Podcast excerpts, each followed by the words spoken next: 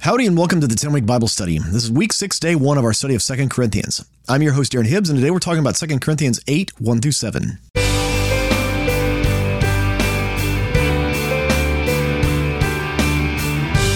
Well, welcome back to the 10 week Bible study. Again, I'm your host, Darren Hibbs. And before we get started, I want to encourage you to remember to read Second Corinthians 10 times in 10 weeks.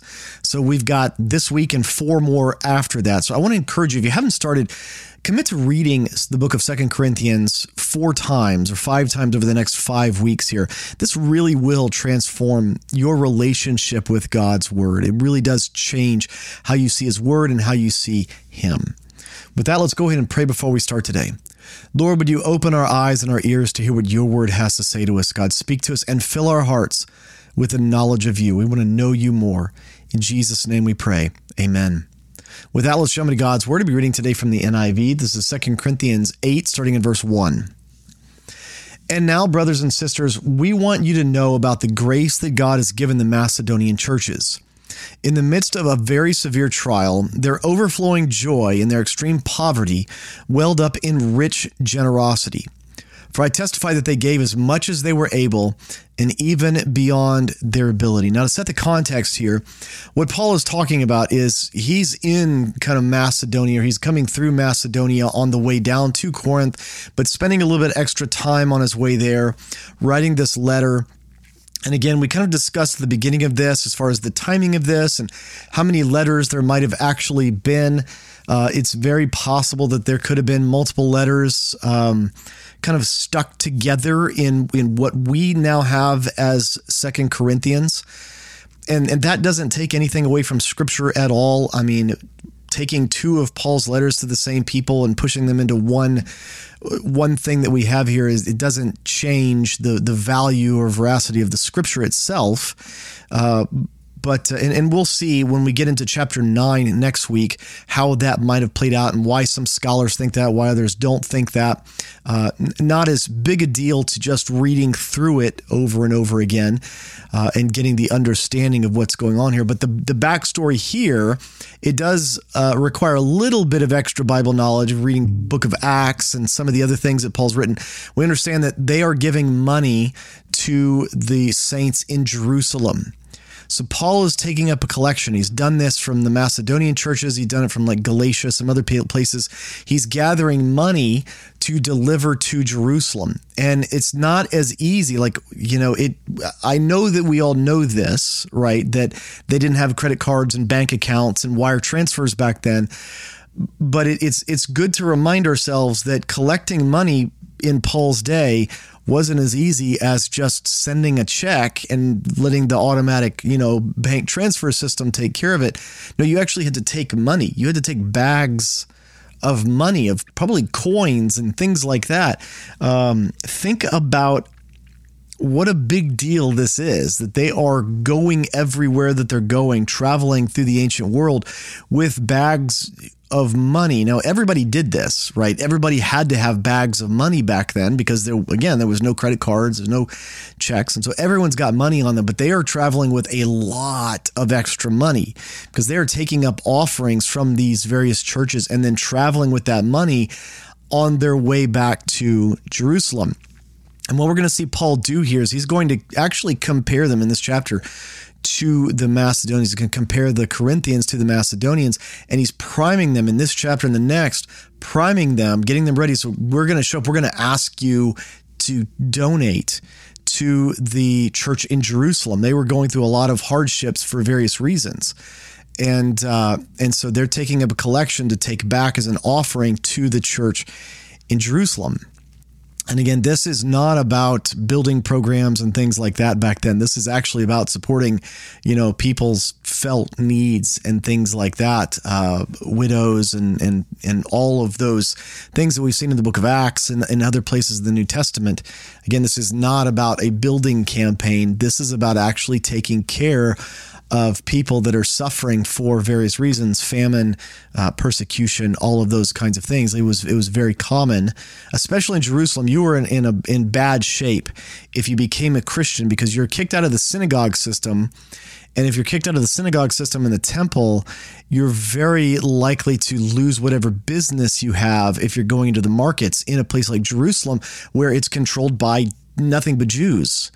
And so all of a sudden, if the the Pharisees and Sadducees say, "Hey, you're no longer one of us. You're a traitor. You've joined this sect or whatever," uh, they could shun you and ostracize you, and you can't do business anymore. Like you can't get jobs, you can't trade at the market. There's all of these things that you can no longer do. That's not necessarily true everywhere else where the market's controlled by Gentiles or the the workforce and all those kind of things. And so this is a specific thing to Jerusalem. And so they're they're taking this collection and he's going to say, "Hey, the the Macedonian church, they are like they're going through their own their own persecution. Uh, they're having a hard time, just like the people in Jerusalem. Maybe not quite as bad, but he's like they they gave even in the midst of a very severe trial, and I think it's it's." Um, I, I, think we can look at this, and I think if we're honest with ourselves, can we say, is Paul playing this up to get the Corinthians to give? Maybe, maybe he's doing that. But I feel like the guy in this book, when he's going to talk about his severe trials, and and when he lists them all out, they're very severe. That when he says that the Macedonian church is going through some very is very severe trials, quote unquote, um, I think we take him seriously on that. I don't think he's just trying to spin this up to get more money out of the Corinthians. I think he's being honest. I, I think he's actually telling them they are, they've given a lot.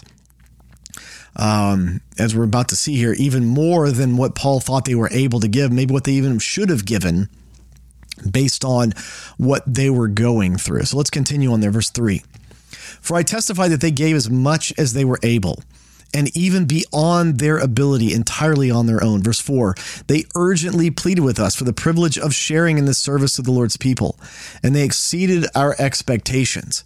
They gave themselves first of all to the Lord, and then by w- the will of God also to us. So, so what he's saying is the the Macedonians like they're going through this really bad trial. They gave more than than they were able. That at least Paul, this is his opinion. I think I think that they're giving more than they were actually able, maybe more than they should have. They exceeded Paul and everyone with them. They exceeded their expectations in how much they gave. Right, Paul. Again, this cannot be. As we go through this chapter and the next chapter, I cannot stress this highly enough. Paul is not asking them to donate to his ministry in this situation. He's not asking them to donate to his his like you know, Learjet fund. He's not asking them to donate to some massive building campaign, you know, where they're going to name the building after some benefactor or whatever. That's not how any of this is working. The, the building campaigns, uh, they do start in the early church, but they don't start for another 150 ish years. Um, one of the first actual church buildings. Now, now that's not to say that there weren't church buildings and that they didn't meet in places and rent spaces from time to time. All of that was real. They rented spaces. They did things. We know that in the book of Acts, we know that Paul rented spaces for years at a time where he was. It's not that buildings aren't important. I'm not trying to say that what I want to make is a very clear distinction between what Paul is doing here and just a lot of the sleaziness that we see nowadays. And it's not that asking for a building campaign is sleazy, but I think you get what I'm saying. Is there's all sorts of the uh, uh, sleazy asks from. Uh, from especially like televangelist type people every you know you've you've probably got some things spinning in your mind right now as far as what they've asked for money for and then what people have exposed what they actually use the money for so i mean all that kind of stuff goes on and it's impossible to read this without all of that baggage in our mind coming into play and I want to say that none of that baggage existed with these guys. Now, that's not to say that there weren't shysters and people like that going around for religious purposes saying, hey, give us money for this new temple to Zeus or whatever. You know, I'm sure that happened to Gentiles. You know, that this has been something that people have always done, right? If you can, if you can prey on people's fears or generosity or whatever and get them to give to you, you, you can use and abuse the money. And so I'm sure there were tons of shysters who are like, you know, hey, give to Zeus or whoever their temple.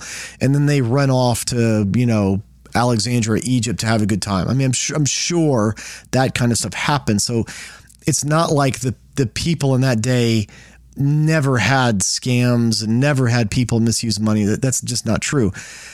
But we need to, to read this a little bit in that context that what Paul's asking for here is not for his own ministry.